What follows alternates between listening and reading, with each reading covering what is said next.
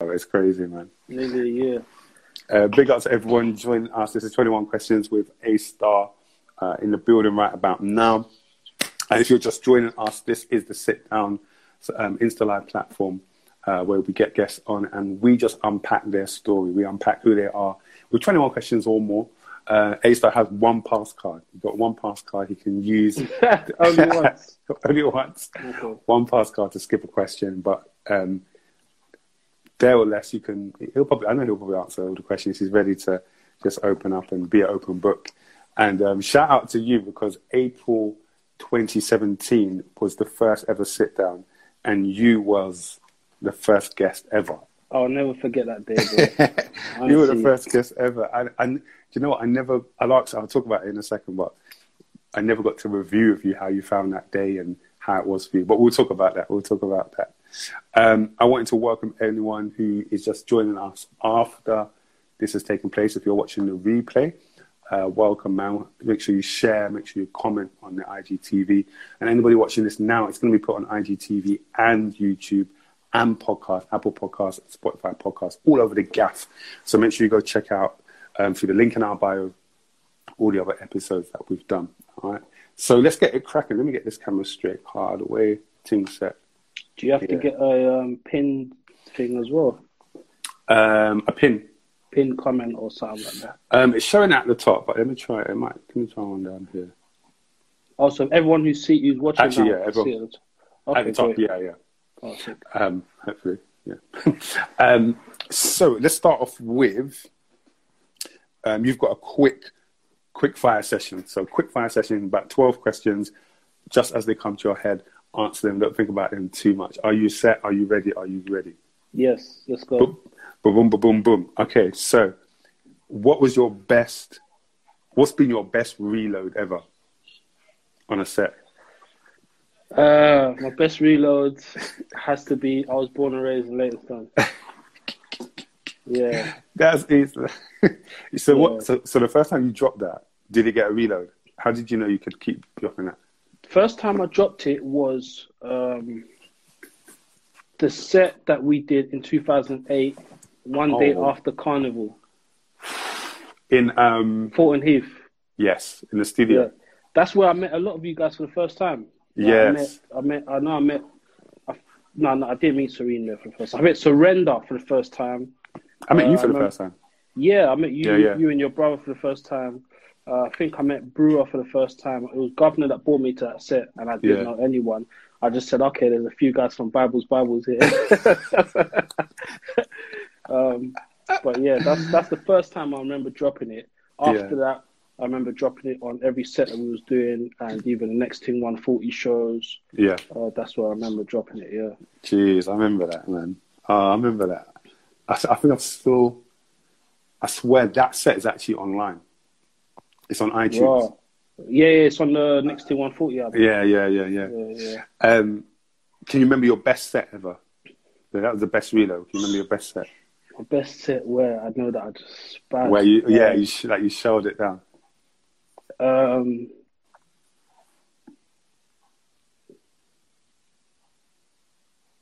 I can't remember. Uh, Yeah. it it might. My fa- one of my favorite sets was Uprise Cipher. That's on YouTube. Oh, come on. Um, I feel that was a classic, just because like uh, I got you know privileged to organize that. Yeah, Um, but that was one of my favorites. Where I thought, man, this is this is amazing. Where Yeah, everyone yeah. was just in the same room, and that time we was running. We we came three hours late because we had to go to uh, Croydon to pick up Danny Ah. Wow. Um, and Oh, yeah. came, got there three hours late, and then you know, so it's supposed to be from six to nine, and then we got there around nine o'clock, and it started from nine till like midnight or something. yeah, like yeah. But yeah, that man. that was one of my favorite sets that I can remember. I think I've been part of a lot of sets, so yeah. That's one that stands out. Nice, nice, Yeah. nice. Um, when are you the happiest? A lot of times, uh, but one of the times is um, in the booth. Okay. Just recording. Yeah, just that's like a therapy session for me. So Yeah, yeah, hundred percent. Yeah. I I know that. I know that feeling. Uh, what's your lockdown cheat meal at the moment, or over 2020? What was your lockdown cheat meal? over 2020, I had a lot of cheat meals, uh, but now we're doing veganuary, so we're, we're not doing cheat. Our cheat meals like burger, but like vegan burger.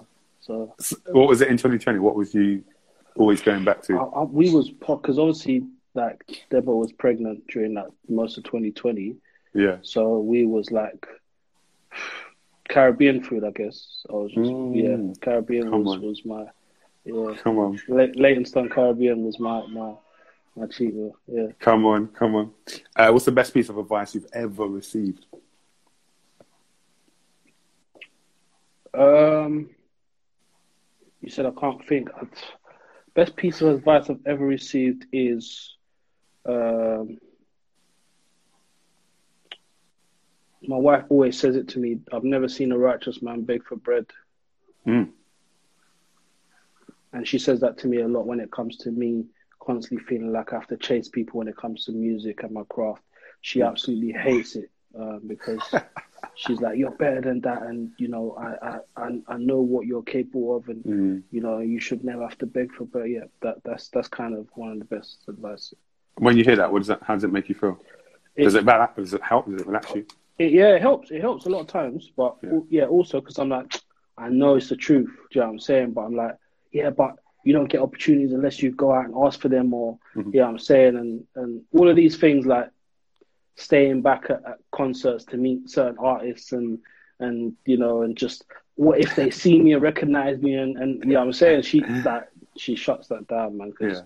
she it's just a thing of you know she pushes me to know that you don't worry. Do you know what I'm saying? When your time will come, your time will come. Time will come. Yeah. yeah. Love it. Uh, one of your studio pet peeves, something you can't stand in the studio. I don't like it when there's bare people in the studio and I'm recording. Um, if I've got a session with an, uh, uh, if I've got a session with a, uh, an engineer, it's just me and the engineer, or me, the engineer, and people that I brought for my session, like guest artists or someone who's filming, sorry, or something like that. I don't like it when there's bare people in the studio and I have to perform because I don't, I can't give it my all. Oh, okay. So you feel you're actually performing. when I'm in the studio, when when there's people there, you know what I'm Yeah, saying. yeah. But when it's just me and uh, me and, for example, Alex E, are recording my whole album in his studio. When it's just me and him, it's just it's like he's not there because obviously he's turned and facing the, the the computer, and the booth is the mic is behind him. So it's like it's just me. Do you get what I'm Yeah. saying? So when it's a studio, it's cool when there's people in the room where they're they're there for the purpose, but more time or yeah, I just don't like people in the studio. Yeah. Do you prefer like? uh, Do you do you prefer a separate booth for the mic, or do you mind being inside the studio I'll- with the? if it, if if, it, if if I prefer if I've got my own choice, then a separate booth is definitely okay. the best. Yeah, yeah, Trust me. Yeah, I prefer I prefer a booth because I can go. yeah, I like I like being enclosed. yeah, yeah, yeah. Yeah, but yeah, you get but- to. I've got to learn over the years that it's not the. I used to think I need to be in a. Uh, what's the what's that big fa- famous studio called something Road? Um, um, Abbey Road. Abbey Road. I need to be in an Abbey Road studio, and nah, you could be in a bedroom studio and get good quality out of that. Yeah, so true. for me, True, it's true. wherever now, really. Yeah, Yeah, hundred percent. Um, Dubai or London? Dubai. yeah, Dubai all day. I wish I was there now. Yeah. uh, favorite item in your wardrobe? Uh, hoodies. Ah, okay. Yeah, with Why? an S. Just they're just comfy. Uh, I don't wear a hood for a bad boy reason. Wearing a hood my ears are freezing. Yeah, Plug, comfort. plug. Yeah, definitely. Yeah. Um, what is what's one of your favorite songs of yours? Ooh, doubts with Favour. Okay, why? One of my favorite songs that I listen to and I'm like, oh, wheel it, wheel it, wheel it. um, I think just Favour is someone you can't slack when you go on the track with him. If you do, it will be heard and people would say, yeah, nah, just you know what I'm saying. So with with I think it's just the how the track came about. Us two Yeah. sitting down having a conversation, um, and you know, we we always spoke, but we never spoke about that.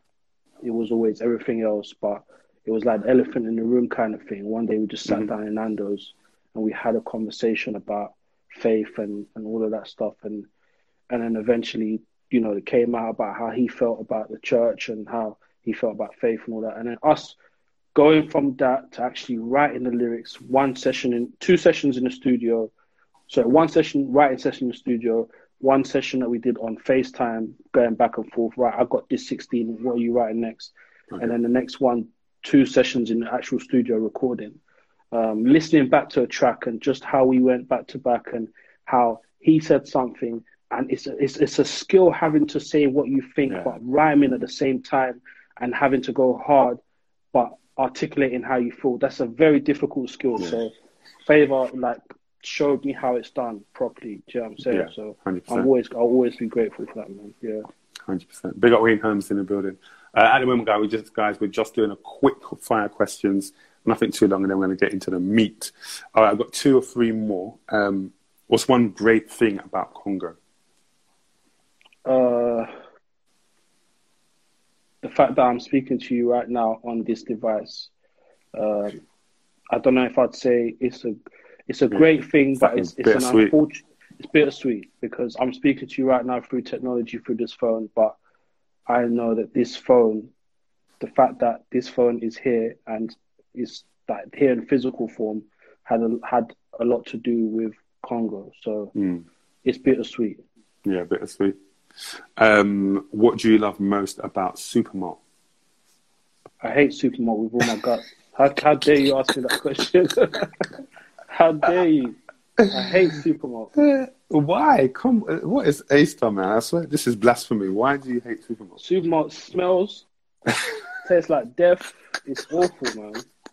It's, it's awful. Supermalt is the worst. That's it. Smells you there. Uh, all right, last one. What is your proudest moment? Proudest moment for you? Having my daughter, man. Uh, yeah, yeah. Seeing her born. That's my, my always be my proudest proudest moment. Were you in? Oh, we will get into it. But were you in the de- delivery room at the time? I was. Yeah, yeah. It was. It literally like in like in Corona, and they they wouldn't let husbands in hospitals for appointments. So most appointments mm. I was waiting outside. But for the the uh, delivery, I was in. I was in the room. Okay. Yeah. Cool. Yeah. Well, that's your quickest. That's your quick fire round. Nothing. That's just light work. Um, yeah. Big up to everybody that's joined us so far. This is 21 Questions with A Star. I'm your host, IC, and this is the Sit Down platform. Um, before Sit Down, we were a live Q&A event. We still are, actually. Uh, but anti-corona has come, so we're online. And make sure if you're on Clubhouse, also follow the Sit Down UK. We are there as well. This is going to be recorded and put onto YouTube and IGTV. But we've got 30, 38 episodes that you can watch just like this. Just click the link in our YouTube bio. All right, cool. So I wanted to go back to um, like the first sit down. You were the guest or the first ever sit down, yeah. and um, I never ever got to ask you like afterwards how you found it, like how you found just being so open and like so vulnerable. So yeah, how did you find it? This was April 2017, guys, the first ever event we had. That's mad. That was like a few months before I got married. Um, I, I really enjoyed it, man. I felt like it was at the time I was saying it's my phone keeps kind of like dark, like it's going like yeah, it's, yeah, it, it, do that? that? Yeah, sometimes okay. with mine as well. But it won't actually lock off. Like it won't just go no. blank. Okay. Um, I always say that it was it's one of my favorite that I've ever done uh, because um, just of the it's it's not a show where I'm performing. It's just it was conversation. Do you get what I'm saying? Um, mm-hmm. You know, people got to s- sit down and listen to me, and people came that support my music. Like yeah, I had someone come from out out London, outside London, to come, come what to come to the event. That that that stuff like you you can't you can't put a price on that, man. Do you know what I'm saying? And people mm just to come and hear you speak. Um, you know what I'm saying? I, I think that was huge, and I just got to share my heart behind the music, um, and you know I love it. I love it when people can kind of connect the life and music together. Yeah. And I'm someone who always puts my life in my music. So for you, it's kind of like people are coming to see it. Do you know what I'm saying?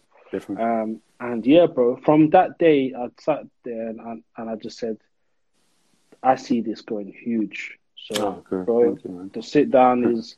I don't even think you don't even know like how big it's gonna be. Do you know what I'm saying? Like Thank this you. is what you've seen so far is nothing compared to what the sit down is gonna be. Trust me. Oh, I love, man. Thank you. Yeah. Thank you for taking that leap, man. uh, Because it was like, I remember it was the first one we had done, and I didn't know how it was going to go, but you were just so willing and just so open to do it. And I always say, you you always have to understand. Every sit down you see afterwards was based on the level of vulnerability that you gave me in that. So every all these every single person that we've had, the level of vulnerability they've shared is because of what you gave as a template. So I was always grateful for that, man. Um, I want to ask you what with COVID, how have you managed through COVID? What has got you through COVID?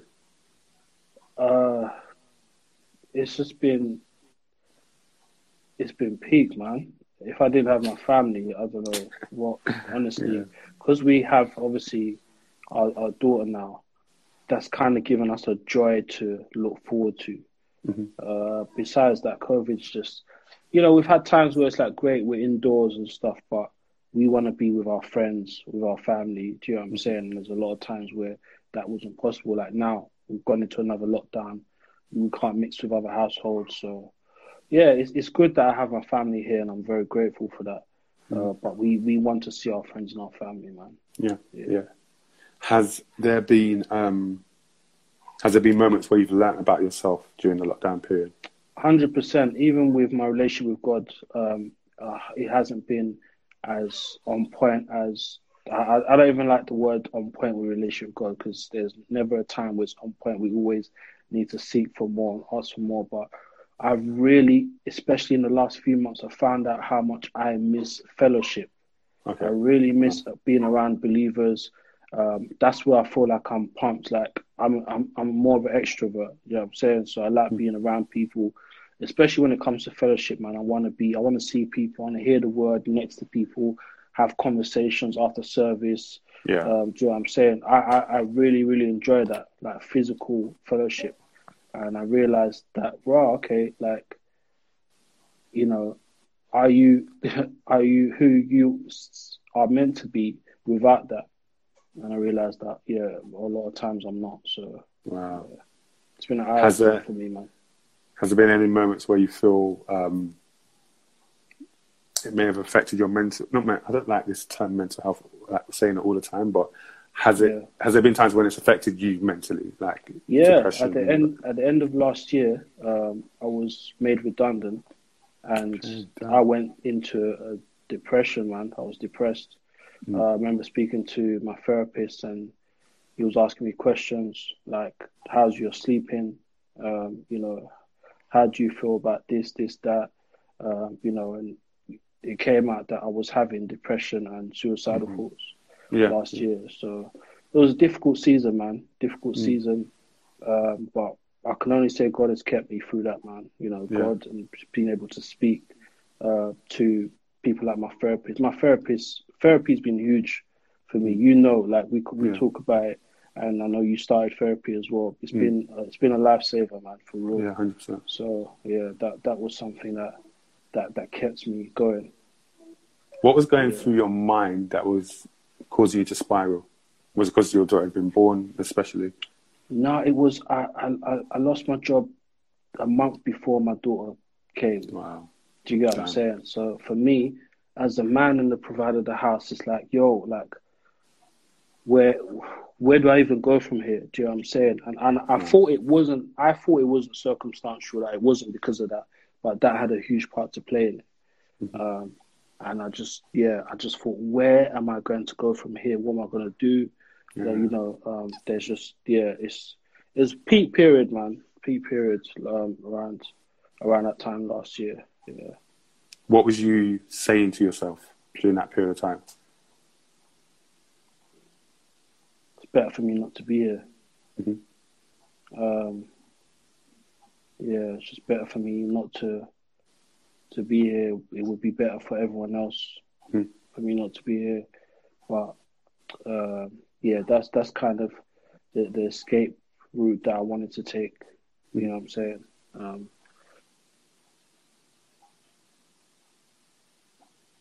Yeah, bro. See my screen. It, it went it went black. I don't know how it did that, but yeah. Oh, okay. Yeah. Sorry.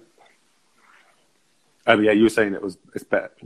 Why would it have been better if you weren't here?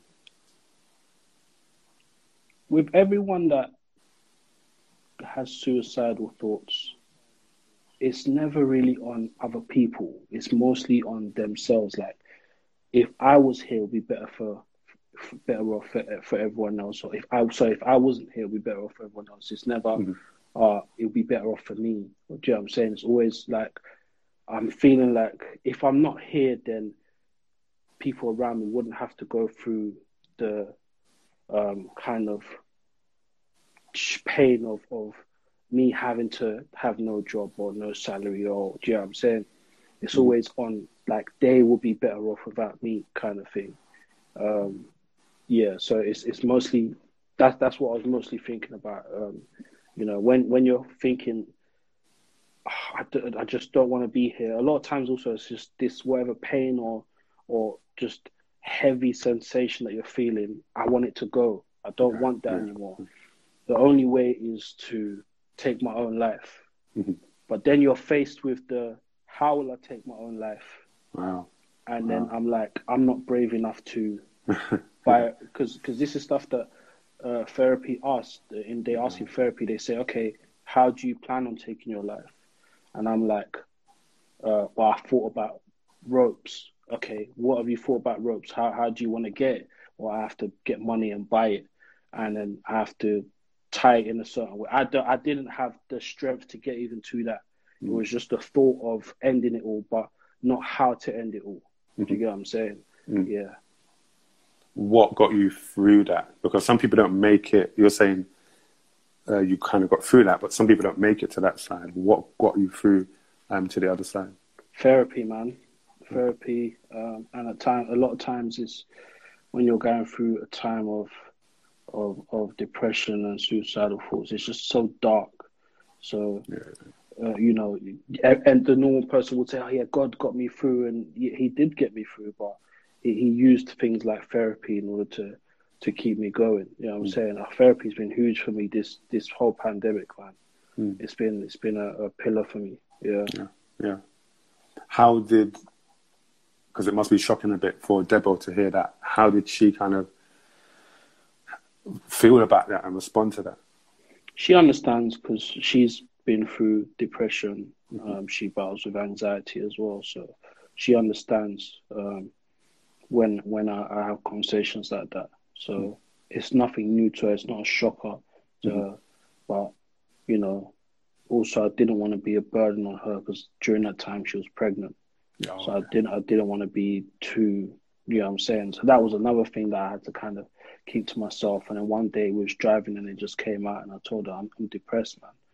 And I spoke to my therapist and this is what was said and you know, I was diagnosed. Um, so she she understands. Um, she helps me, asks me how I am, um, if there's anything I want to talk about, if there's anything I don't want to talk about. Also speaking to my brother-in-law as well. He's someone who went through it. So um, yeah, it's, it's something that I'm I'm grateful that I have people to speak to about it Yeah. and not shy away from it. Do you know what I'm saying? Mhm. Yeah. No. So yeah. Thank you for sharing that. What What then would you say you're most looking forward to um, after COVID? Performing, I miss performing, bro. Don't you miss performing, like being on stage, bro? Yeah, I, I Or said to even someone. just doing sit down lives. Don't you? Yeah, no, it's right. I said to someone that for artists, COVID might help them in a weird way because once they can touch say, stage, if you were rubbish at performing before, you, you will give it your all For because real. people have been waiting for it. Um, Yeah. But yeah, for you, it's performing and connecting with a crowd. Yeah, I- miss I miss performing. I really wanted to do a show for my, my album. Like I'm gutted, man, because I, I I released it at I couldn't say a wrong time because I feel like every every time everything Yeah. happens for a reason. But I I, I miss performing and just being um yeah able to perform the songs that I've wrote down and did in the studio. Do you know what I'm saying? I haven't done one album performance since the album came out. Not one. Wow. Actually, I have on online, um, a few online, but I haven't done one live stage show since the album came out, and this, you know, in two months it will be a year since the album came out. So, oh my gosh, I, I don't know if I should move on or just hold on to that until we can do a proper show, or do both. Mm. Yeah, yeah, probably do both. Yeah. Yeah. Um, or let's get onto that. I mean, to everyone that's joining us, big up to you. Thank you for joining us. Uh, this is 21 Questions with A Star, and this is the Sit Downs Insta Live platform. Right about now, like, if you think this conversation and what we're going to be talking about can help anyone, use the um, functions at the bottom of the screen to send it to different people. Send it to as many people that you feel can, you know, benefit from it. Um, I wanted to ask you about this music, this album in particular, yeah. because it was your debut album. Do you know what I'm saying? And mm. I know firsthand when it's your debut album, it's not a it's not a joke. Yeah. it's not a joke. Yeah. So one thing one thing that's not a joke is the investment that you have to put into it, especially financially. And I wanted to ask like how much if you look at the total number, how much did it cost to produce and make this album? Definitely over if if we if we're thinking about buying beats, studio time, mix and mastering, you're you're, you're speaking definitely over six six k. Wow. yeah, with with videos. Yeah. Uh, yeah, you're speaking about definitely over six or seven thousand pound of my own money in mm. a space of a amount of time. Yeah. And how how do you determine? How, you know, when you've got these figures that you need to make up, you've got to pay this producer, you've got to pay this engine. How do you weigh up whether this is all worth it? Because we're going to put six grand into this, and business wise, you're thinking, okay, what's my return on investment? How do you know that it's going to give you a return on investment? You don't. Yeah. You don't. And I think that's all part of being an independent artist as well, um, and not having a label or any investors behind you. Because I always say that this is, you know, three years in the making of this album mm. that could have actually been done in three months if the money True. was there. Yeah. if I've yeah. got 10k or 12k in my account now, and someone says, "Here's 12k, do your next album," I know what producer I want to call, how much I want to give them, what studio I want to book, what features I want to get. Well, that that comes, you know, during the album, but I know what I want to do. Yeah. So if you're telling me here's 12k, you've got three months to do an album, you'll get you'll get an album. But because that's not the case, you know, having to work full time at the time, True. it Yeah. was three years in the making. That's Yeah. got tunes, some tunes that don't even make it on the album. Yeah. Um, but I make sure I, I, I don't like wasting tunes. I don't Yeah. like sitting on tunes that never come out. I like to make sure that tunes that all come out uh, that are done are all you know there. Um, on used. the album, I think there was about two songs or one song I didn't use. The rest was this is what I'm making for the album. Mhm. Um, even some of them was ideas, and then we cut it down and said, no, off my chest free wasn't supposed to be the outro of the album. It was supposed to be like a worship song, and then it was like, nah, it's just a worship song won't really fit like that. Um, not to say my music isn't worship, but the kind of style of what Yeah. I want to make. Definitely. And then when then me and Alex E said, let's end it on off my chest free, and then do it as well at the end of that. So yeah. What would you say after releasing the album? What was your thoughts at not that after, just before that midnight striking? What were your Yeah. thoughts? What was running through your head? I was on I was on Instagram live. I was on Insta live. Um, during the time you yeah, prayer, uh, I always pray before or during or just after midnight or the release. Always prayed, Lord, let someone be encouraged by my music. Let someone be able to relate to it. Let it be able to meet someone's story. Yeah. Um, always pray before a release, um, and it's just excitement. I I Yeah. actually just like to post, listen to what everyone else is listening to. Obviously, you've heard it a bit of times. yeah, I go and buy it myself. yeah, you know what I'm yeah. saying? Sure. Listen to it like just like it's someone else's album, and then that's till like one a.m. and then the buzz goes down, the adrenaline goes down, go to sleep. Next morning, that's when you wake up to all the messages and the posts and you know the phone calls of what people think of the album. So I like Yeah. that period, release time. It's like man, like this is like the answer of everything that I've been doing in the last three years. True. Um, the only thing is though, we live in a very microwave generation. So it's like, firstly, firstly, people like um, feel like they can um, review an album within one listen, listening to it in the space of forty-five to minutes to fifty minutes, and then like, yeah, it's a classic or it's dead. It's like you can't make that decision in that. Yeah, I'm guilty. I'm guilty. You have to sit down with albums. I'm guilty as well. And now I thought I, I listened to an album, and I'm like, oh, I don't like this album. And then I'm like, months later or weeks later, I'm like, this album's sick. I did Trust that with KB, KB's album. KB's album came out a few months ago, and I was like, but this is just a bunch of worship songs remixed to rap songs. And then I, I s- and that's the first thing. And I phoned my friend. I was like, "Have you heard KB's album? It's rubbish." blah, blah, blah." And then I sat down with it. and like, "This is as well. a sick, very, very good album.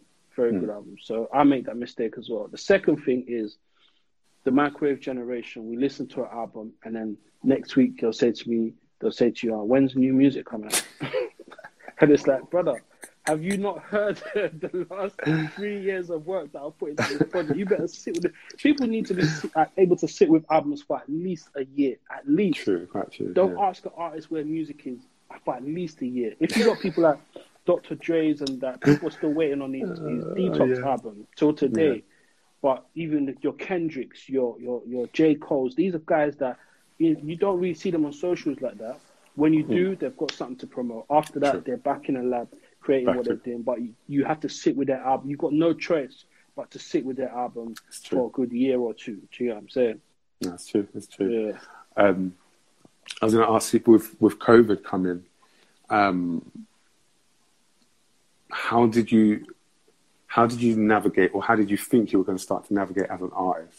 Because you're a creative artist, but everything is locked down. You can't do shows. Studio is difficult unless you've got a studio in your yard. Mm. How have you been creating? Have you been creating? I haven't. No. Wow. I haven't I haven't created I haven't written bars. I've written a few lines here and there. Uh, I'm preparing my 2020 freestyle. Imagine, you know, I do every year 2-0, but I haven't done 2-0-2-0. That's mostly because I put it out at the beginning of the year, and I thought the album's coming out in March, so let me let the album land and then bring it out at the end of the year, and then boom, COVID breaks. Yeah. But I want to bring out this year to just express what happened last year, and then that might be the end of the 2-0 series. That I, don't, series. I, I don't know yet. If it, if it's not, then I'll carry on into 2021.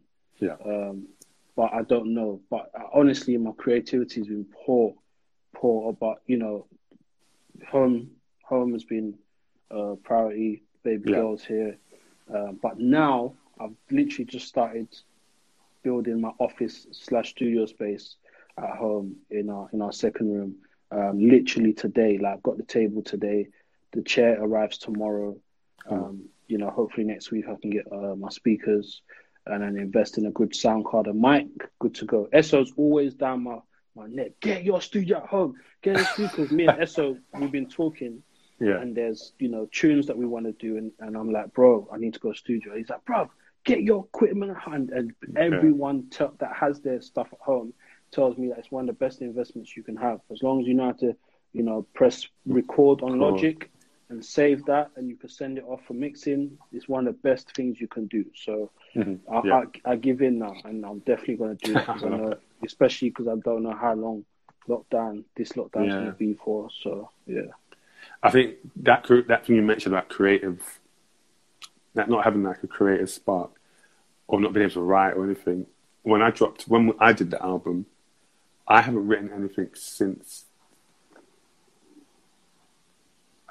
since September 2018. Mm. Yeah, I haven't written anything, and I think because you, like you said, the other prior, my you know, my daughter was coming, so the other priorities that were coming in place were much. They seemed much more weighty in my mind to be writing bars. So now, even I was speaking to Triple O the other day, and he said, and I mentioned it, and he said, you know what, just put on beats, just put on beats in the background, and just let it come. Um, and I don't know, maybe I suggest that as well to you, just to get those, you know, creative juices flowing and, and coming back again. Me, I don't know, I, I just I don't think I'm inspired to write right now. So mm. I don't know. We'll see, man. I. I, believe there's a season for living and a season for writing. True. I believe that. I, I, for me personally, how it works for me, it always happens after I bring out a project. I feel like that's all I've got. There's nothing, okay. no more yeah, juice left in me. Turn off the tap. Yeah, that's that's it. Like born and raised is the best you'll hear from me. That's it. Do you know what I'm saying? I always feel like that after a release. Two zero one seven. When I did that, I was like, yo, this is one of my best freestyles ever. I don't know how I'm gonna top this. Mm-hmm. Until the idea for 2018 comes and until you start writing, until you go studio, yeah. you're like, okay, cool. Do you know what I'm saying? And that's the season I'm in now. I, I literally, after the album came out, I was drained. COVID started. I was like, I don't know if I'm going to bring out ever another yeah. song ever. And then you've got the battle with your mind of give up, stop doing music. Who's even listening? Did you even chart? Did you even get nominated? Did you even blah? Do you know what I'm saying? All of that runs through my mind as artist. Yeah. And then I'm just like, you know what? I don't know. Yeah. And then, and, and has that ever happened? It's been happening the whole of 2020. Yeah, yeah. Oh, wow. Yeah, it's been, it's been happening the whole of 2020 up until today. Yeah. It happens. Uh, I'm like today. I'm like a kid in the house. My wife's telling me, "Well, you, like she's like you're like, like a kid because I went to get the table today, and then um, I brought it to the house and I set up upstairs in, in the guest room, and then the, the chairs coming tomorrow, the comfy chair with the wheels and all that stuff. So I come and got one of the dining chairs to bring up. So she's like, "What are you doing?" I'm like, "I just want to see the level." She's like, "You know the level. You've sat near that table before. And you're like a kid." And, yeah, I'm saying so. I'm kind. I feel like I'm getting. That's and when funny. the speakers when the speakers arrive and all that stuff, and and I get a mic, and I know that hopefully that will encourage me to get back into it. More time you just need. Have you got studio at home? No, no, no. More time you probably just need that right there. But you know, I when, can't. I can't record at home. Serious. I, I need to. I, I need to go right. to because right, then my right. mind is like, right, I'm here. I got a two-hour session. Let's get cracking. Do you, do you write in studio? I can't. I can't. I have to write home and rehearse it at home, and then go yeah, to studio. Yeah. yeah. Yeah. Okay. Okay. Um, I was going to ask, what have you therefore learned about the music business? Because it's it's music, yes, but in all your years of make of, of releasing music, and especially with the album, um, we know that it's not just the art. It's not just a case of recording, putting it out there. There's so much that has to go into it. So I wanted to ask you, what have you learned about the music period and um, business in your period of, of creating? Um, man, it's, it's I've learned a lot. Obviously, especially during COVID, connecting with people. I'm like, you know, send, sending my album to people and things like that. I've learned that the business, it's a, it's a, it's an interesting place. Um, more time, people really do want to see how much views are getting on your videos and how much um, uh, streams you got on Spotify for them to even blink an eye or open the ear to listen to your music. Um, I feel like um, when it's industry and business, it's long. But when it's artists and supporters, that's what keeps me going. That, that's all I can say. When it comes to music, it's the 10 people that are listening to your music and are riding for you. I, I can tell you a solid 20 people that are solid, bro. Every video I bring out, they're commenting, they're sharing. Every song or freestyle I put out, they're commenting and sharing. Every show that I'm doing, I'm seeing them at the front rows. All of that. Even that person that came to sit down, bro. This person has been at all of the festivals that I've performed at. Wow. And the last one that I did, um, she, gave me, a, a, she got a drawing done of one of my pictures. And on the back of it, it was a message in regards to what my music means to her. Mm. And you know, it's it's it's like encouraged her in suicide during her suicidal thoughts and all that, bruv. That means more than anything, bruv. Any nomination, anything, bruv. That connection that you have with the, the supporter that mm-hmm. supports you and that you know that my music has connected with this person. Okay. There's no other feeling like that, bro. So putting the business and stuff to aside, of course, business is very important. Having your, you know, people working with you as a team. But at the moment, I'm doing everything independent. I have no manager, no label, nothing. But I do have solid people that I know support me. My DJ Selenki, anywhere I go, he will hey. say I'm there. You know I'm saying? Money or no money, he says I'm there. You know, people like my wife, people like my, my friend Nikayla, every uh, fe- festival I'm doing, I've got my core team there and I know that they are, they got me Do you get what I'm saying? I see that with you as well, with your concerts that you do, with yeah. the sit down. It's always the same core team I so see with around you. So them true. people ride for you, bro. If it's yeah, not for so them, true. there's no you. At all. You know oh my yeah. gosh, at all. So that that's important, man. Very, very important. True. Yeah, I love that, man. I love that. I always say it's, it's impact over numbers.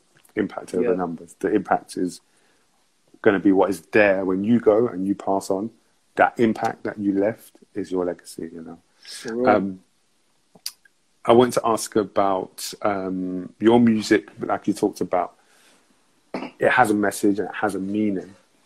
And there are times when I see it being used at its highest level, where you use the music to communicate a message. You communicate about your faith. Um, you create. You communicate about um, your marriage, your life. But one area you always also use is about sickle cell and, and, and mm. making that aware. And with your song Hidden Pain, guys, if you haven't heard the song Hidden Pain or seen the video, type it into Google, um, YouTube, and definitely after this, watch it. Um, but you, last year, off the back of the album and the promo, um, that was a song that you really, really ran, ran with. And I wanted to ask why. Why did you choose that song as uh, you know something to really lead on and, and spread awareness about sickle cell? I always knew I was going to do a tune about sickle cell. I just didn't know when and how or what it would sound like until I mm. heard the keys playing at the beginning of Hidden mm. Pain or during the song. I said, "This is the track." um, I just knew that it would be that kind of song. And who was um, who was it produced by again? Alex E. Alex E. Alex as well. Okay. Yeah. yeah, yeah. Alex E. did like seventy five percent of the album. Mm-hmm. He produced um, a lot of tracks on the album. But when I did uh, Hidden Pain, we was in a studio producing. That Hidden Pain was like from twenty early twenty nineteen. Okay. Late twenty eighteen, early twenty nineteen. Um, it, was, it was a long time, a long time ago. But I just knew when this comes out, it's going to come out at the perfect time. No, it's mm. like early 2018 because it came out 2019, if I'm oh, correct. Yeah. yeah. So early 2018, late 2017. It was a, I was sitting on it for a good year and a half, but building, trying to get the right um, hook, all of that mm. stuff. We even had a, a, originally had a, a choir on it, and then you know things happened and, and all of that. But um, with Hidden Pain, I always knew I was going to do a track about sickle cell, but I knew that it wouldn't just be, "Hey guys, I've got this illness and blah blah." it, it was going to be hard hitting and deep. Like yeah. you was going to feel it. And I, when I did the track, I said, "This is it." When I heard the hook, Leke and Becca Fox came big studio up, and, they, up, and they wrote the hook and they they yeah big up them for life, man. And they wrote the hook and they vocaled it, and then I sent it to another singer saying, "Can you sing this?" And he said, "Bruv, they sound sick on it," so I kept it like that. Um, and I was like, "This is perfect." Um, when I heard the tune and it was done, I said, "This needs a video, but I can't be doing a video of just me walking through the park performing this song." I have to be in a hospital bed. I have to be. People have to feel that pain yeah. in the video, uh, to the sense where it has to be uncomfortable. That's yeah. what I wanted. That's the word that came to my mind. Uncomfortable. It has to be uncomfortable when someone watching this video, and that's exactly what it was. We was going around in circles, hollering at wow. uh, uh, hospitals. I went to my hospital where I go, where I get my transfusions. Please, I need a room just for a few hours. Shoot, no, we get get this permission. Blah blah blah Eventually went through NHSBT, partnered with them. Uh, great woman, Melissa Therms. Um, uh, you know, she she runs. Uh, she's a social um, social media uh, manager for um, NHSBT. Um, so she's uh, we partnered, and then you know they said they'd help me out. Got hold of someone who knew someone else who knew a kind of executive at a big hospital, University College Hospital in London um, and uh, he he heard my track and he said, "This is amazing. We want wow. to give you a whole floor." So I went to UCLH Hospital and I had the whole. It was in a cancer um, section of the hospital, and it was on a Saturday and they were closed. So from like 11 a.m. till I don't know, we finished around four or five. We had the whole floor to ourselves. Wow. Um, and after that, he wanted to meet me. He got me a nurse. We stay great friends. A nurse that you see in the video, she's a real nurse. She works on that ward as well. Um, and uh, yeah, so it was it was honestly just a testimony, man. Like God really came through with that. Kevin Hudson as well. Yes. Uh, he did an amazing video. Um, and for the second part as well, where we had the people who had sickle cell who were featured in the video, I remember just putting out a post saying, I've got an exciting project. If you have sickle cell, you know anyone that has sickle cell, please holler at me, comment on this post, or DM me. And I got tons of DMs, over like 100 DMs. Um, and I, I, I, sent them the private link of Hidden Pain on SoundCloud because I, I don't want to invite anyone yeah. to a video. And they're like, if I come to video shoot and it's a it's a ABC track and it's just it sounds like uh, you know uh, why uh, how, why how you coming fast kind of track and it's like oh you know what I'm saying. I had to let them know uh, what kind of track it was and the yeah. kind of pain. I'm we're I'm wearing this together. This yeah. is this tune is for us. So I sent them a private link and I said, "This is the song. This is the day of the shoot. I'd love for you to come down." And we met up at you know Ecclesia Church, my church, and then we we filmed outside. It was amazing, man. Real, real good. When you pressed the button on that and that was uploaded and that was blasted out, what was what was the response like? Uh, it was that was my most responsive song to date. Uh, even till now, people talk to me about Hidden Pain, and that was out. That came out April 2019. Um, and when the track came out, people were like, "Wow!" But the day after the video came out, it's mad because my mum was in hospital around that time. Um, no, no, my wife was in hospital around that time, and I went to visit her. And that midnight, the track came out, and I was on my way home. Hmm. And then no, so the, that not that midnight, so that the, um, the the track was already out. That that evening, the video came out, and I was on my way home alone. My wife wasn't well, and yeah, like I'm just getting floods of messages. Uh, but a lot of people were telling me, you know what, it was hard. It's hard for me to watch it, so I'm not going to watch it yet. Um, and you know, people saying they cried when they watch it, watched it, and and all of that kind of stuff. It, it brought out the emotion that I, yeah, I wanted it to bring out. Yeah, yeah, I wanted it to be that uncomfortable feeling of watching the yeah. video of there's a guy suffering in, in a hospital bed. What's going on? You know, a woman's pushing him on a wheelchair, and and you know, there's other people you know, some people knew people in the video. You know, some wow. people recognize faces of you know. So that that's kind of what I wanted to, to, to bring out, and so I'm very very proud and grateful for that song, man. For mm. real, yeah. For those who have heard about sickle cell anemia but never really understood it in a snapshot way, describe what it what it is. Sickle cell anemia is a hereditary disease that affects mostly the black community, affects Asian and white too, but mostly the black and Asian community, mostly the black community. Uh, over 14,000 people in the UK have sickle cell. This is a hereditary disease that comes from the parents, genetics, um, and it's a disease that affects the red blood cells. So, usual red blood cells are round shape and they carry oxygen around the body. People who have sickle cell, full blown sickle cell, most of their red blood cells are sickle shaped, like a crescent, like a half a moon.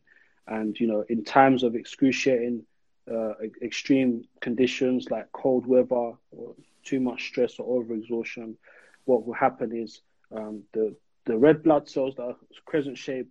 It's difficult for them to flow around the, the body, and they get clogged up and they get stuck and sticky in one place, which means the red blood cells can't flow and carry oxygen around the body, and it causes excruciating pain when you go through a crisis, which could be in your leg, arm, chest, anywhere that blood is flowing in your in your body.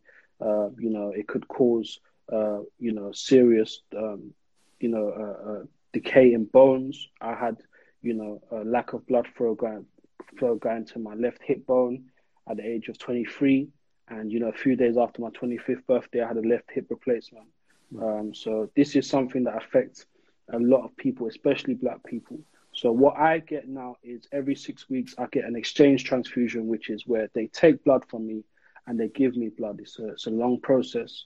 Um, my veins in my arms are weak, so I get a femoral line, which is a line that has to be put in my groin, um, and that has to be surgically import. So they put local anesthetic around the area cut it open, put a tube in, wow. find look, do a whole X-ray thing. They've got to find the main vein that's next to the artery in my groin, and then they you know, put the tube in there, seal it up, send me upstairs. I get a transfusion done where they take blood and give me blood. The blood that's given to me comes from donors. This is why we always encourage people to give blood, not just that, but for black people to give blood. Black people here in the UK, it's important for us to give blood. Um, you know, the statistic says only 1% of black people in the UK give blood. So right. that is, um, yeah, something that, that is, is peak. But yeah, that's, that's a bit of a, no, small presentation of what sickle cell is. Yeah. No, that's perfect. And and what are some of the myths and I guess the the lies around that people have around giving blood that makes it so low in percentage? when it comes to people giving blood, there's always three top reasons that you hear. One of them is uh, needle phobia. Uh, a lot of people are scared of the needle, scared of seeing blood, anything like that. People are scared of it; they don't like it. Mm. Number two is uh, where's my blood gonna go? Is the uh, the uh, the the conspiracy theorists come out? Where is my blood gonna go? What they're gonna use it for, and blah blah. So they don't give blood because of that. Number three, there's actually a lot of people that actually do sign up to give blood but don't turn up to their appointments. You know, there could be a huge gap, like three months, and you know, you'll do something like watch a hidden pain video in, in January. And yes, I'm signed up to give blood, by the time March is February comes, you're like, yeah, yeah, I'm still gonna go, yeah, and then March comes and like, no, I can't make it. So a lot of times, uh, that you know, I've, I've, been told that when people sign up, they don't turn up. So, you know, um, that's most of the reasons why people don't give blood. I was gonna. I remember I'd, I'd watched Hidden Pain and he spoke about it, and um, I was gonna give blood, and then we, because my daughter was coming, Mm. we were doing regular blood tests and everything, and I found out I had a trait, mm. so I couldn't give blood. Um, you can give blood with the trait. But even with this trait, even if it's small. Yeah, you can. You okay, can. okay. But okay. it just, I don't think it will go to people who have sickle cell. If okay. I'm correct. Yeah. Okay, all right. Because the nurse said to me I couldn't, but may I go back her up and tell her, yo, mm-hmm. um, you took this message to so many different platforms, and it was beautiful to see Channel Five News, um, Chuckie's Halfcast Halfcast podcast. Um, you was on ITV. You was in the Metro, Huffington Post. What was it like being on like these ma- these major platforms that you maybe have not mm. been on for music before? And one extra, what was it like being on those platforms and, and, and speaking? It felt natural. It yeah, felt like and you you really seemed natural. like some yeah. people have to have media training, but you just seemed it felt it felt Natural. like I was going on there to have conversations about what I've been going through since the age of five. Wow. So imagine you've constantly gone to school, and what's been your experience at school? Go to school, meet with my friends, study, do an exam. Go to school, meet with my friends, study, do an exam. Lunchtime, football, football friends. After school, go to friend's house, chill, blah blah. You've done that for a whole twenty five years of your life, or eighteen to twenty years of your life and then you're being asked how was that mm. you know what i'm saying so it's literally me going on platforms people telling me how's your experience being with sickle cell but it's it's mainly the when people ask me what is sickle cell that i've had to kind of fall back and say wow okay i've i've i struggle with this and i battle with this and i've been through surgery had surgeries numerous surgeries because of this and i um you know this is what i go through my everyday life but what is it what yeah. exactly is it so mm-hmm. now I had to read up, ask questions. Every day I'm learning. Like when I went on Channel 5, I went on with Melissa Firma again. She's from NHSBT. And she was talking about the RO subtype. And at that time, I was like, what the heck is that? And that's a specific blood type that black people have that is the best blood for people with sickle cell. So if you have the RO subtype, I encourage you to go and give blood because people like myself really benefit from that. And when she said that, I was like, oh, okay read up on that. Now I understand what it is. So mm-hmm. it is there is a side where I have to do research where you have to do you know um, statistics yeah. like the one percent of black people. You won't know about that until you read up about it or until someone tells you. Uh, but things like that, and then again, meeting up with people like Sickle Cell Society. I performed at their 40th 40th anniversary um, last year, and you know, meeting people there and, and getting to have conversation, having conversations and research as well but most of it was natural because it was my life. Like exactly. going on one extra for DJ Ace, it was great because I I watched this guy on TV, yeah. like Channel U, listen to his radio shows, and I got to plug my music. most importantly, uh, that thank uh, thank God that that got to kind of mold with with the sickle cell. Um, and it's crazy because I feel like at the time I was like, just be like in in my time of doing music with a Christian message in it. I've always been like, they're not going to play gospel on Kiss or, or BBC One Extra and blah, blah, until you get to do a track that's like, wow, I'm able to implicate the gospel of how God keeps me in my time of sickle cell. Yeah. I'm able to, to, to, to join that together and they're, they're listening. Do you know what I'm saying? So Yeah. I had to really, it was a big eye opener for me, huge Yeah. eye opener. Yeah. How can people check um, what blood type, one, what blood type they are, and if they do have any traits um, of sickle cell, how can they go about doing that? Yeah, so there's firstly there's a difference between blood type and blood genotype. So there's genotype, which is AS, which is the trait, which is what you have, SS, which is full blown sickle cell, which is what I have, and AA is nothing.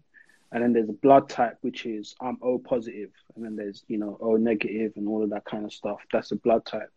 Um, so the blood type that I get is important. That when they come and give me blood, they always ask me name, date of birth, and your blood type. And then I'm O positive. If I'm O positive and they give me O negative blood, see what I'm saying? So it's important to know that. But your genotype, as a black person, ask your GP, your nurses, who you go and regularly see, uh, see regularly. Can I get a genotype test, blood test to find out your genotype? A lot of people don't find that until later on in life. I know people 30 plus that find out they've got the trait or whatever. Yeah, yeah. Also, people don't find out until they have children and then they get tested or they find out their children have sickle cell and they're like, oh, I didn't yeah. know. That was for me. My mom has full blown sickle cell. My dad has the trait.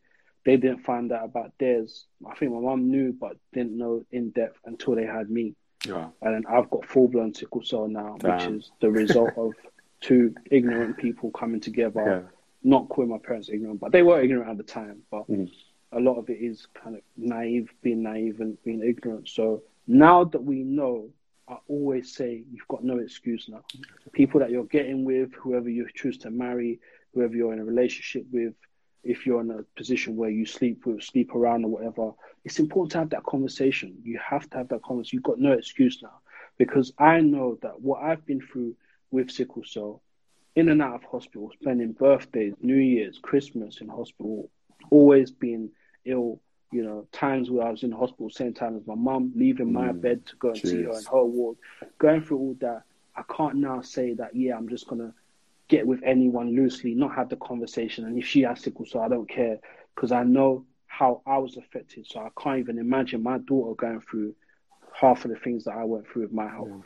So in my conversations in early in relationships, I always made sure that's a conversation I had. Same thing with my wife when I met her. We had that conversation. I have sickle cell. What's your genotype? She mm. told me at the time she was AA. That's what her mum told her. She got tested again, and she was AA. If we had got to a point where we was even engaged or whatever, and I heard that she was AS, she had the trait, it, I would have had to back off personally because I know how it can affect the next generation. Yeah. yeah. Yeah, yeah. Me and my wife had the same. We, um, when we were having my daughter, we were having tests here and there, and then, and then they did a test, and they said I had the AS trait. I was like, huh? And Mm. in my history, from my parents, I've never ever heard that ever be mentioned at all. And so we, they said that we had a one in, is it one in three? I think it's one in three um, chance of our daughter having, um, you know, sickle cell. Um, but, you know, we happened to be the one not in three, and, you know, she didn't have it. But just like you said, it's important, I guess, for people to ask these questions early, to get these tests early, even if you have a car crash or whatever, God forbid. But for you to be on that scene, you know, whether it's on your iPhone medical part, knowing, okay, yeah, I'm O positive, or whatever you might be, um, j- but just having that information because then you, like you said, are less ignorant. You know what is happening and you know what you're getting into. Um, it's so important, man. So important. Um, cool. Big up to everyone again. One in four, my wife said. Um, big up to everyone that is joining us, man. see it. It froze for me, man. Like Oh, so you can't see comments. comments? Yeah, I can't see how many people watching comments. Nothing. So Oh, sorry, guys. sorry. I can't see. Uh, you must have a froze for me. Samsung. It's probably your Samsung. no, Samsung. I got an iPhone. When it when it went dark, like it locked off. I don't want to lock off and come back in. But Yeah. I don't. Yeah. That's. So it's cool. So you could tell me what people are saying.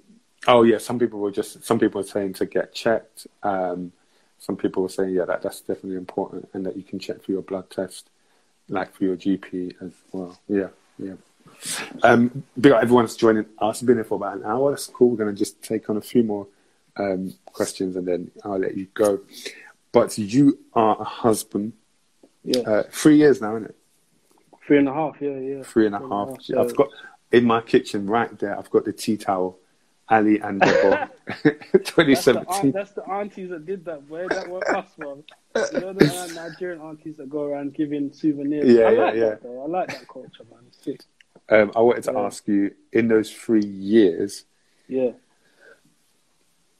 what has it been like? What is it? What's marriage like on the other side? So many people, a a lot of people aspire to it, but what's the reality of it? Marriage is a beautiful. Can you hear baby crying? Yeah, So Deborah's upstairs, so I'm, I'm, I don't know if she will have time to come. Ah, that's all right. That's good. But I did tell her though, but um, yeah, it seems like baby's baby's unsettled.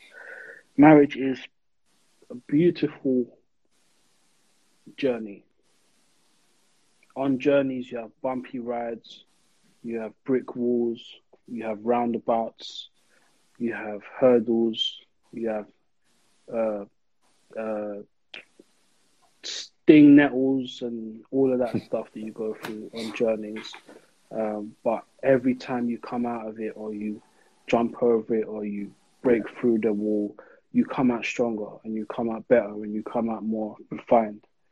Um, marriage is beautiful, but it's it's, it's not it's it's difficult. It's it's I always say it's the one of the most sanctifying processes that God could bring you through is marriage. Yeah. Um, you're you're with someone for the rest of your life. Uh, you don't always agree. You're not the same person. You know this. You're you are you. She is her.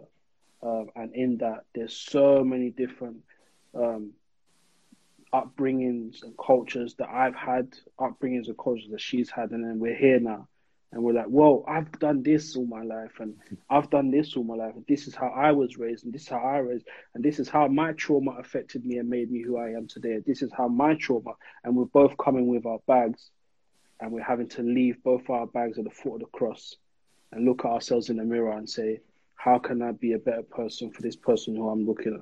Do you know what I'm saying? Um, yeah, it's beautiful. It's beautiful. So many amazing things that come out of marriage. I'm not. I wouldn't be the man I am today without, you know, marriage and, and meeting my wife, um, and becoming a father as well. Um, you know, it's lit, man. I feel like it's an endless sleepover. You know, you know when you sleep over with friends, watching movies, eating Yeah, yeah, popcorn. Like uh, one of my favorite moments in life, sitting on my sofa with my wife and my child, and watching Netflix Mm. chomping on, on, on popcorn. Popcorn. Just, it's it's like it's lit, bro.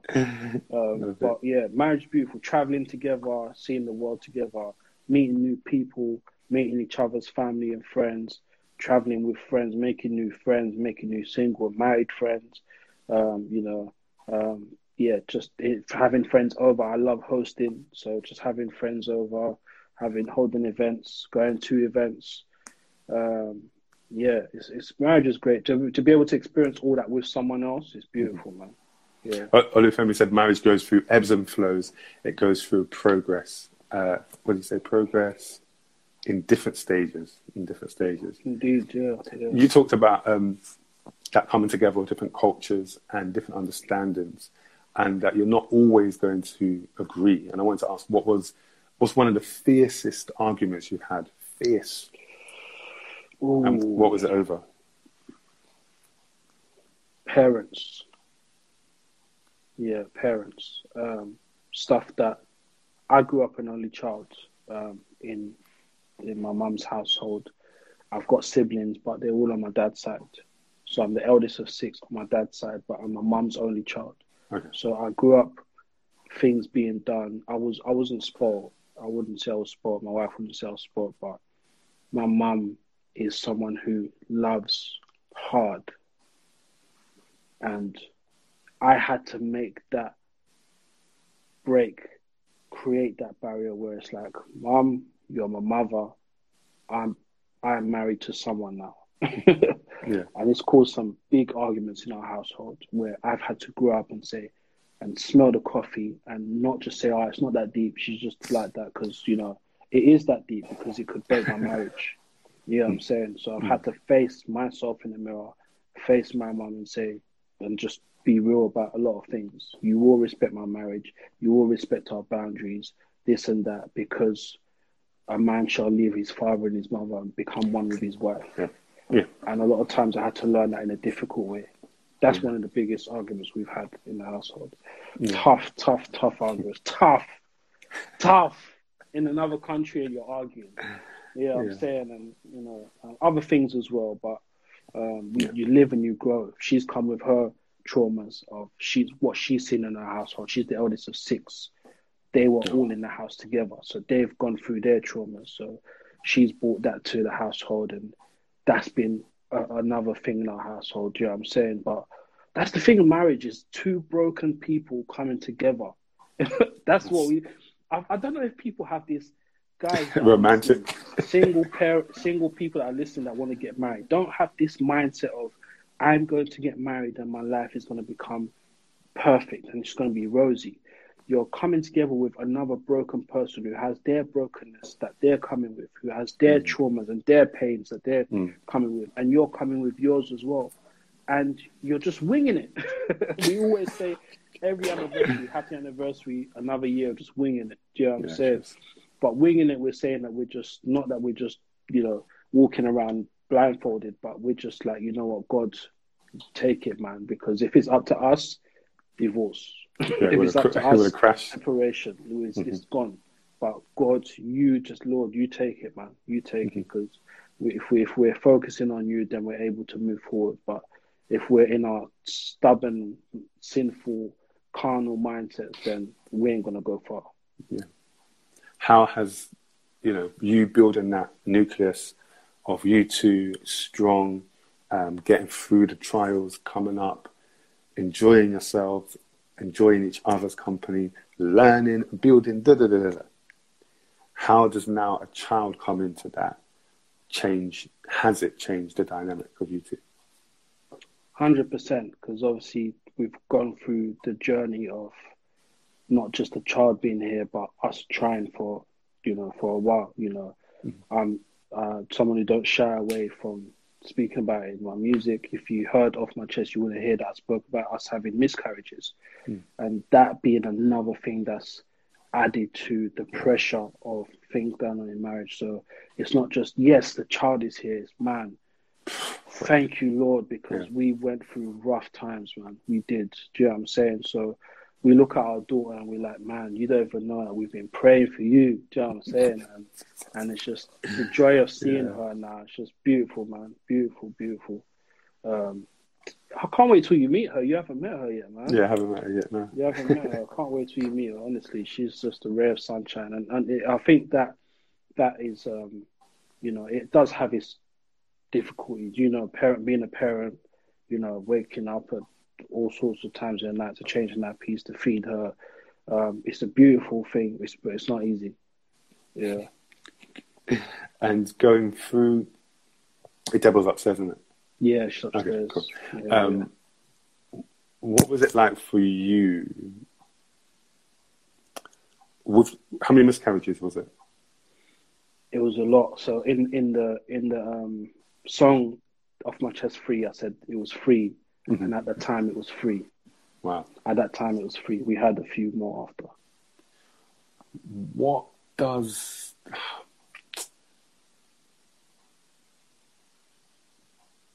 how? Jeez. What is it like as the husband Mm. watching your wife go through this? Because yes, it's happening to both of you, but it's also happening to you two individually through what you're, you know, through what you're going through. And her As- more because it's, it's her it's her physically. Exactly.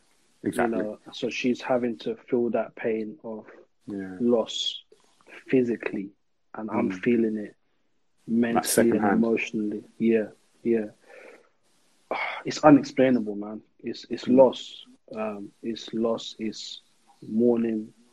Um, it's really uh, just as as a as a husband, um, I didn't. I, I I every day we get to realize how prideful we are as people. As in, we say, when I get married and I have my five kids and I have my big house and I have a, when people yeah. like when I get my when I have my kids I'm gonna know when and wow. fam be grateful that there is a if the Lord wills. You have to grow up with that mindset. If the Lord wills, He will give me a wife. If the Lord wills, He will give me children. If the Lord wills, because sometimes, I'm sorry to say, guys, this might shake up some of your prosperity speakers, uh, preachers' messages, but sometimes God might not give you a wife and children. Yeah. Sometimes God might not give you the house and the job that you want sometimes it might not happen. And guess what? The will of God is for you to know Jesus. Everything else is in his hands. Hmm. Obviously, hard, things like hard work. If you want a good job, you work hard, you study, and all that stuff. Things like wife, things like children, children especially, because it's it's un, it's not un, you don't have any power within yourself to say, "Child, come to life." You do not. God has that power. So for me, I could just sow the seed. I know that with with having children, two people have to be intimate, sperm is exchanged, eggs, all of that stuff. That is the Lord's work. Yeah. It's the Lord's work. And for the child to be conceived, for the child to be kept for 10 months, it's not even nine, it's 10 months. and then for the child to be delivered, it's a miracle. I can't put down myself. I can't say, yeah, we did. I can't. Hmm. I cannot. It's the Lord's work. Hmm. So we always say like it, it, through our time of, of you know mourning and going through miscarriages, I've always just been like, God, we got to a point where it's like, God, even like when we when we um, felt pregnant in 2020, we was planning 2020, allow it, let's stop trying, go on holiday, enjoy, it, enjoy it, do this, blah blah, and then boom, we fall pregnant again, and so we just like let's see, and then by God's grace, the child yeah. stayed, continued yeah. to grow. Um, even at my, my listening party, um, Deborah was pregnant. She was running in that the the um, the toilets, and when some of our friends found it, look, I knew it. You kept going to the toilet at the listening party. We knew it. We did. Um, but yeah, with, with, when it comes to um, loss and mourning, uh, as, as a man, I, underestimated how it would make me feel as a man as well, because we just feel like it's the woman that goes for it. You both go through it together. But my priority was just sticking through it with her, man. Yeah. So, but now, but even, yeah. even when you said that, there's an element that I know what you're gonna say. You see what I'm saying? Because you, yeah, it's, immediately it's you just said, yeah, immediately you just said you, yeah, you, then pushed it onto her. But yeah, what about what you personally were carrying? Because you will be strong for her, Yeah. but who how were you strong? Who was strong for you? How did you exactly? And that's why I started therapy. The company okay. I was working for at the time, they offered me therapy because every time you know we're miscarrying, we're either it's it's either getting to a point where we're missing work, and I'm having to support my wife, so I'm telling work I can't come in. Why? Miscarriage. Thank God it was a Christian organization where they're actually able to pray for us um, and support us in that time. Eventually, they said to me, Ali, you need therapy. Pardon me. And I'm like, no, why what am I going to therapy for? Like, I'm cool. You need to go to therapy. And they paid for my sessions. I had, since 2019 up until now, I've had about 18 sessions, all paid for by my work company, wow. even when I was made redundant and went wow. through the depression part. They said, we're going to continue your sessions. Um, and I'm coming into therapy because of the loss and the miscarriages, and then other other doors open to how I feel rejected because my dad didn't live with us back in the day. Like, how the heck did we get to that? I came to speak about miscarriages. how did we get to me feeling rejected in, in life and in places and always feeling like I don't belong somewhere because I, I never felt like that with my household because mm. I grew up in a broken home, you know. And so, but then, you know, therapy gets to open so many rooms, but allows you to know more of yourself. And I feel like we both know ourselves more. We don't take anything for granted now. It's, if anything happens to us, it's the Lord's will. So I know that when I was made redundant, it was hard, went through depression, but it's the Lord's will. Whatever God do, does after that, He's going to do. And recently, I've been feeling like God's opening doors for sickle cell advocacy. I'm holding clubhouse rooms. Oh, yeah. Someone from the BBC hollered at me. I'm about to do a, a documentary with the BBC on sickle cell. Um, you know, the Huff, Huffington Post hollered at me to do the sickle cell thing, and that's all since I got made redundant. I feel like, I feel like I don't know. Let's see in months, years to come. But I feel like there's a push in that direction, um, and yeah, wherever the Lord leads me, I'll go, man. But yeah, that's beautiful. That's, yeah, I, I, would encourage anyone who is um, married and, and, and you know seeking to be married. And you know these are realities of marriage that we need to talk about with single people people that are engaged um, because you'll be surprised at how many people struggle behind closed doors. And then we're having to come on social media. And this one's posted their child and they've posted their kid and, and, and this and that. And and a lot of it is like that's why we also made a conscious decision. You know we, we respect all our friends and our loved ones who do post their children but for us there's some things we just got to keep for us and our friends. So, so not, not anytime soon. If we do, it'll probably be family photos. But for now, I don't think social media will be seeing seeing yeah. my daughter's face. Yeah, yeah. What was it like? Um, what was it like knowing? You know, she's born, she's at home, she's with you guys. What did it feel like being a father? Is it still surreal? Because it took me about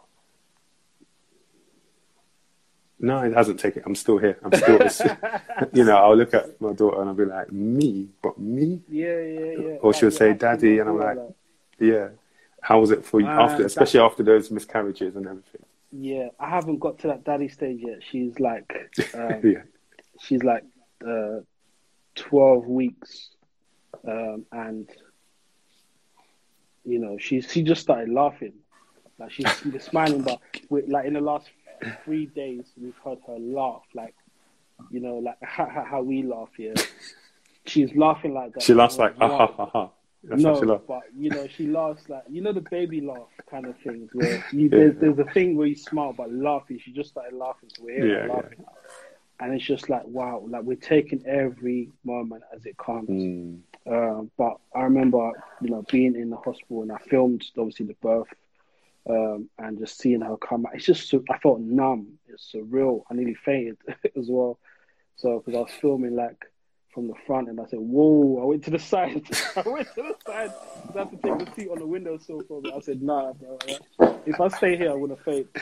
And I don't want these nurses working on me because I'm not the person who's who they need to be working on now. Yeah. But um, it's it's surreal, man. Still till today, I look at her and I'm like, man, this is my daughter. Like it's not a child that I'm babysitting. It's not my goddaughter. It's not my sibling. This is my girl.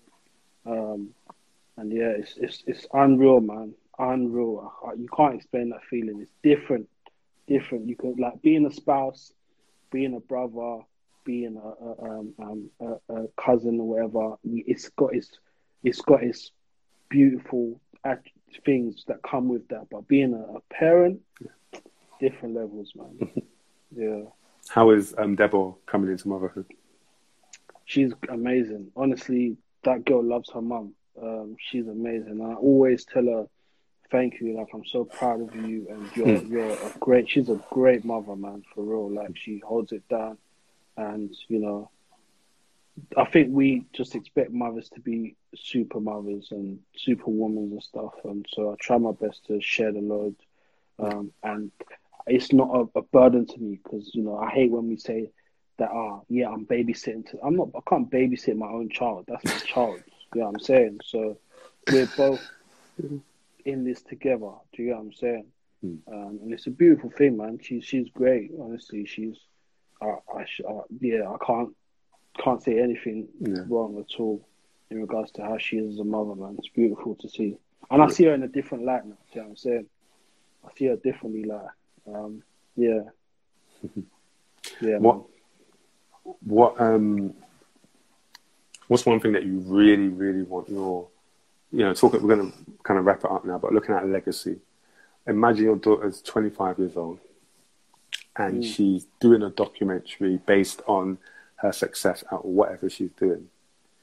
Mm. What would you like her to say about her parents and her upbringing?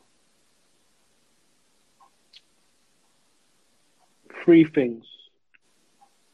One, my parents were imperfect believers in God. Mm. So, imperfect believers. Two, my parents were real and kept it real with me at all times. Taught me how to love, taught me how to respect, and just taught me how to be real. Three, my dad was the best grime MC that touched his. That's success. What else is there to do? What else is there to do? I'll walk you down the aisle and you'll be playing playing grime, walking down the aisle. What what come on, that's mission accomplished for me, bro. What else is there? You know what I'm saying? That's and it. Uncle D, Uncle my is in the background. Uncle Double's there, I spitting at your wedding, and I'm like, listen, when I was your age, he was spitting at my wedding as well. so for me, my parents were imperfect, God fearing people. Mm. Two, they were real, kept it real with me. They taught me how to love, respect, and appreciate. Mm. And my dad was the best grime MC that touched this earth.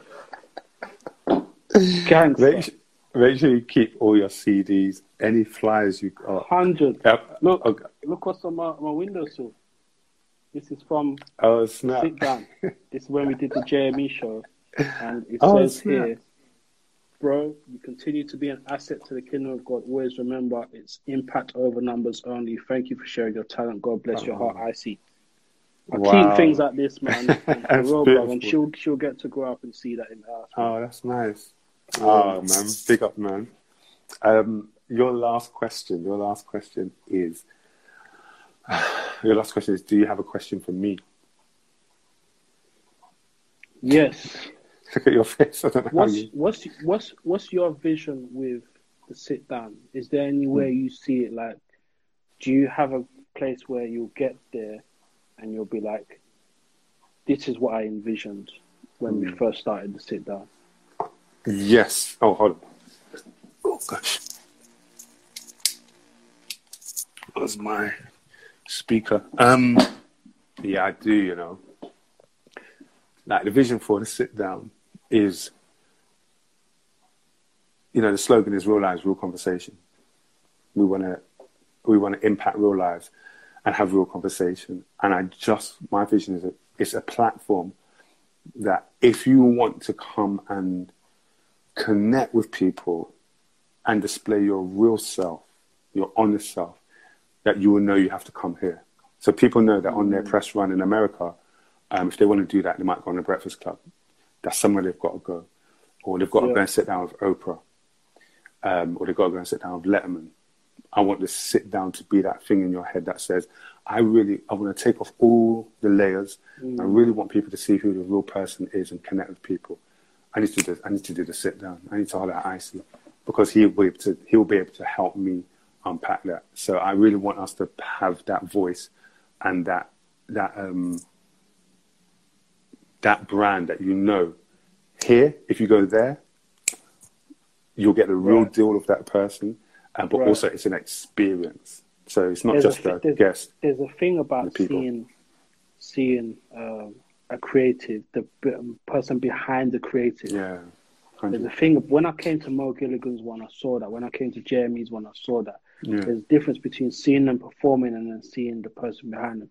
But bro, do you know, like you've had that in you from time. Do you remember interviewing Monkstar at Jesus House? Oh snap! Yeah. And you sat down. I was there. You sat down with him, uh, and this is where this is where the That was the um, Take Notes launch. I, I think so. Okay. Take Notes EP it might have been. I think so.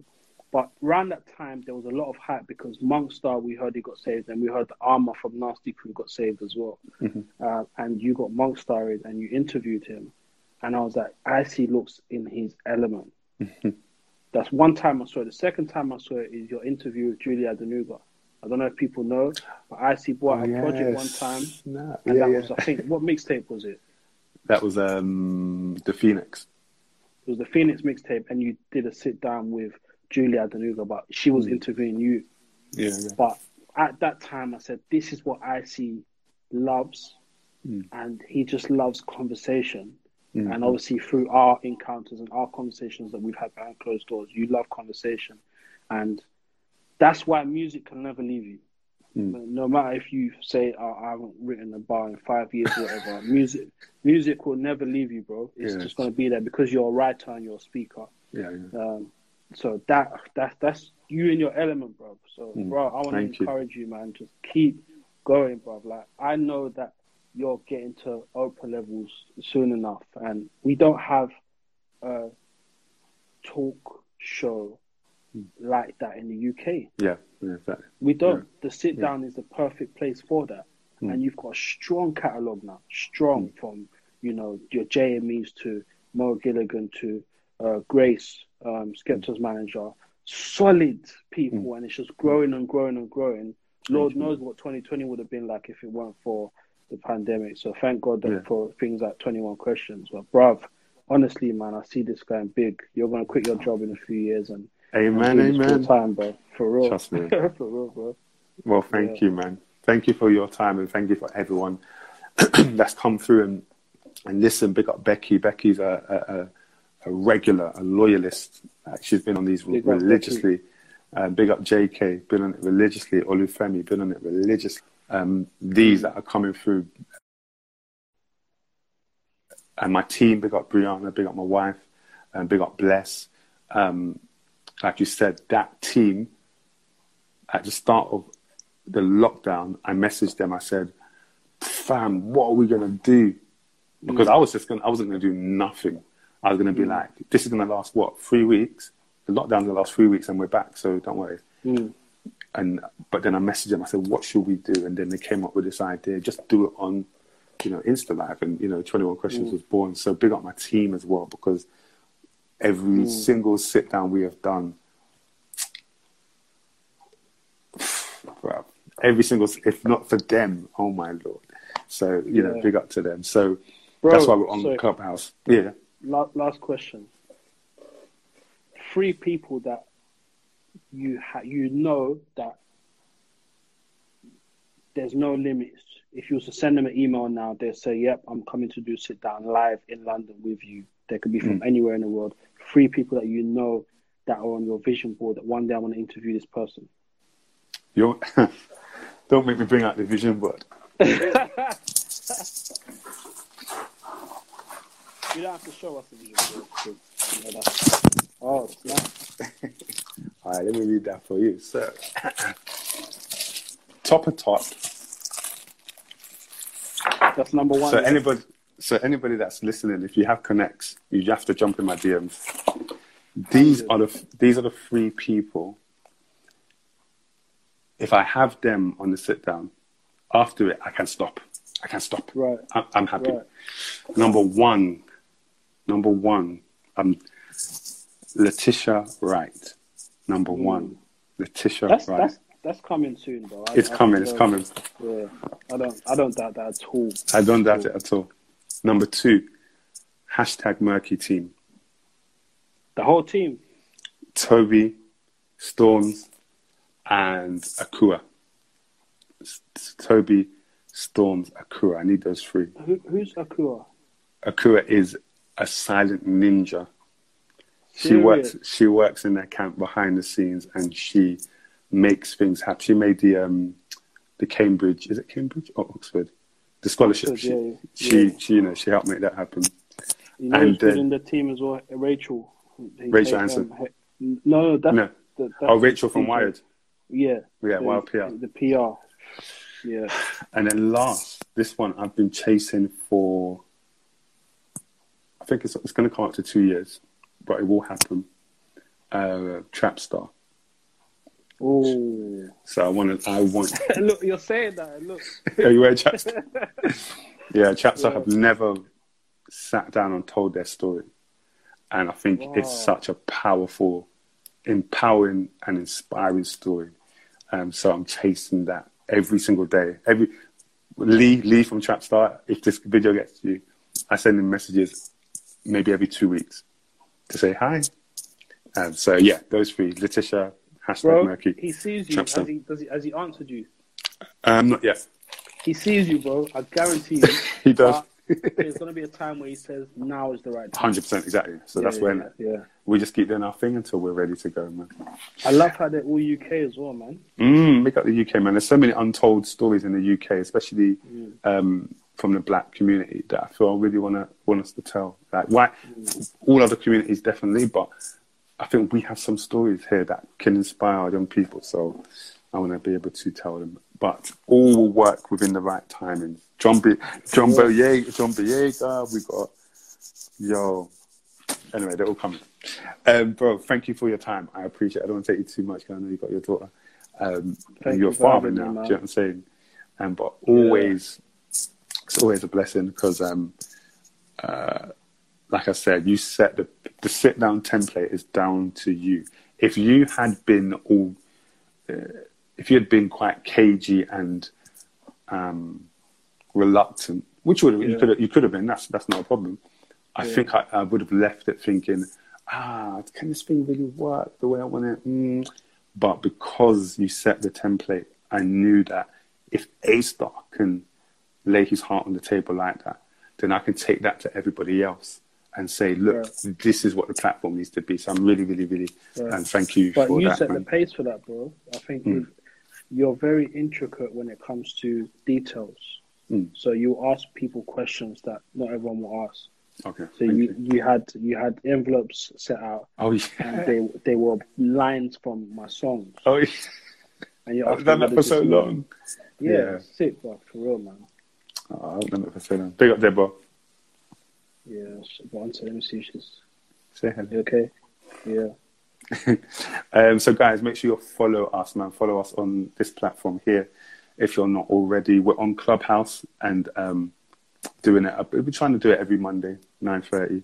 Um, on Monday, we're going to have a session called "Alcohol and Me," looking at people's relationship with alcohol, especially through this COVID period um, and in general. So make sure you tune into Clubhouse. Follow us on the Sit Down UK. Um, DM us your feedback. If you're in here today and you watched it, I'd love to know how you found it. So DM us, send us a message, let us know how you found it, and make sure you're checking out all the other episodes. We've got 38, I believe it's 38, yeah, 38 episodes that you can just binge. You can binge on Netflix, you can binge on Amazon Prime, but we also want you to binge on the sit down. And you can do that through clicking the link in our bio and watching on our YouTube channel. All right. So, guys, thank you so much. Um, big up A Star, big up Deborah, big Yes, up thank you, man. little girl. See you soon. And um, yeah, have a great one, bro. Thank you, bro. God No problem. No problem. Cool. Guys, take care, and we'll see you next Thursday, 9 p.m. And we're going to be interviewing. I'm not even going to tell you. All right. see you then, guys. Take care, bro. Right. Take care.